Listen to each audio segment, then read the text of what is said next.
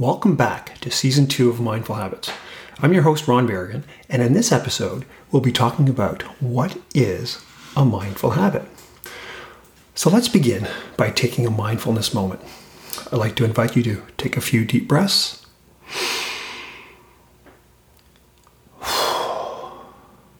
Shift your attention from where, whatever or wherever you were doing prior to this uh, this uh, this session Give yourself that gift of this moment of calm and become fully present.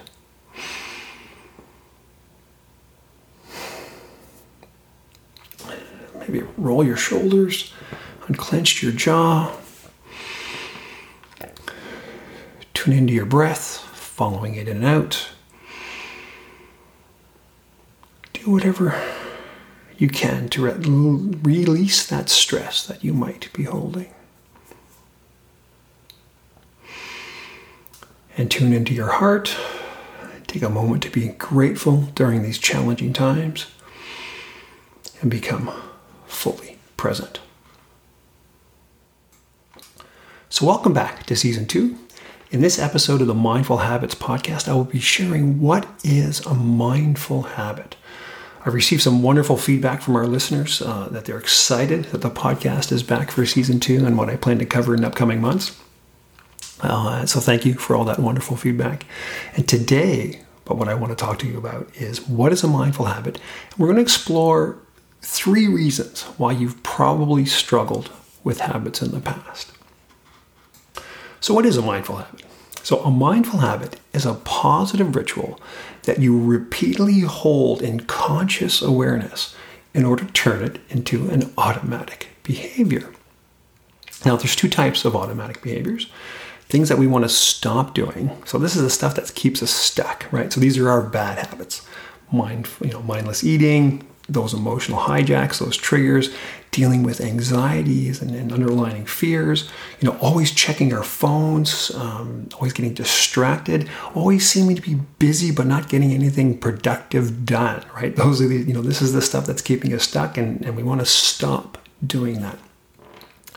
On the flip side of that, there's the things that we want to start doing. So this is the stuff we want to move toward, moving toward what we want out of life. So these are the good habits that, you know, when you think about good habits, you know, maybe it's eating more fruit or more vegetables, exercise, uh, um, work-life balance, you know, being more productive and, and taking those steps toward our goals. So my, a mindful habit is simply holding the, the, these ideas of, of what we want to stop doing and what we want to start doing, holding them in conscious awareness. So that's why we can only work on so many habits at once, so that we can actually turn them into an automatic behavior. It really is that simple. So now that we've covered what a mindful habit is, let's explore the three most common reasons why people struggle with habits. So if you're one of those that, you know, Ron, I've, I've, done, I've, I've, tried all the things, I've tried everything before, it's, but it just hasn't worked. It hasn't worked for me. It hasn't worked before. So if, if you're one of those people that say this, that it hasn't worked before, it hasn't worked for me, you might be focusing on the wrong habits. So we we talked about you know the difference between good habits and, and the bad ones, but most people when you know say they're setting a New Year resolu- resolution, they're focusing on the good habits and they ignore the bad ones. So what most people miss is that you need to free up the mental, emotional, and physical energy that's taking up the space of your bad habits, of the stuff that's keeping you stuck, so that you can create space to implement new habits. Uh, and that's, that's the kind of that amazing thing is, is that you the you use the energy that's actually keeping the bad habit in place, and you can use it as fuel to implement your good habits. So if you've struggled with installing habits in the past, it's probably because you didn't have enough energy to spare. And it actually blocked uh, your ability to implement good habits. So the bad habits blocked your ability to implement the new ones. So that's kind of that's kind of the first reason. Now the second reason, another common mistake, is that people um, that people make when they um, when it comes to habits, is you make them too big or too hard, too much of a challenge. So, this, and this comes really from social pressure or what we think we need to from a habits perspective. So we need, we think we need to set big habits to achieve big goals to make big changes, but in reality, it's the smallest of behaviors that repeated over time make the biggest impact, right? It's that compounding effect over time that really makes the biggest difference. So big habits fail um, because when we decided to start them, you know, motivation is high. So you think about, okay, you go away on a retreat or uh, say a workshop for on a weekend, and you know you got this, you get this buzz, you've been motivated, you got this buzz, and you know Monday Monday morning hits, you know, and you set all this stuff on this. Oh, I'm going to do this, I'm going to do this, but Monday morning hits, reality hits. Your regular motivation, uh, uh you know, uh, you know, motivation is a fickle thing; it kind of goes up and down, and uh, we quickly, you know, fall into our old routines because we didn't design the habit when motivation is low. So, and since motivation swings up and down, we don't, we didn't follow through on our new habit. So, this is where a properly designed habit makes all of the difference. Now, and finally, the third mistake that most people make is that they blame themselves when they fail at habits. So, uh, uh, I want to assure you it's not a problem with you, it's how you design the habit. What most people think will work um, uh, actually doesn't. So you're actually working against the brain. So if you're relying on motivation and willpower and discipline, pure force of will to control the brain to be able to do it what you needed to do, um, you're actually working against the brain to make the, the, the, changes that you want to be able to, to make. But what we really need to be successful at changing habit is to work with the brain, treat it as a partner, not something you're trying to control. And that means developing skills like mindfulness, self awareness, and practicing non judgment, and really kind of getting curious on how the brain works uh, and how you can use it to nudge it uh, to implement the habits that you want and the changes that you want to be able to make. So, your action for this week is to simply start noticing some of your existing habits. I'm not asking you to change anything at this time. I just want you to kind of notice.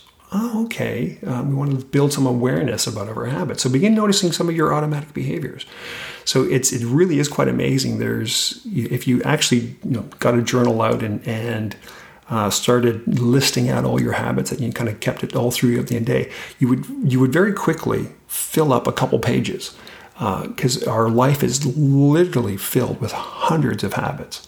Uh, I, I, did this exercise a couple weeks ago, and you know, just you know, just you know, kind of tracking throughout the day, and I had like 88 habits.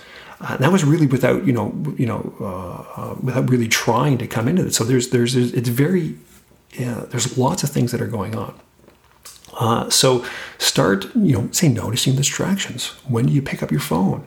Uh, what you know, what are the distractions? What are those automatic behaviors, those reactive things that are happening in your life that are keeping you distracted? Right.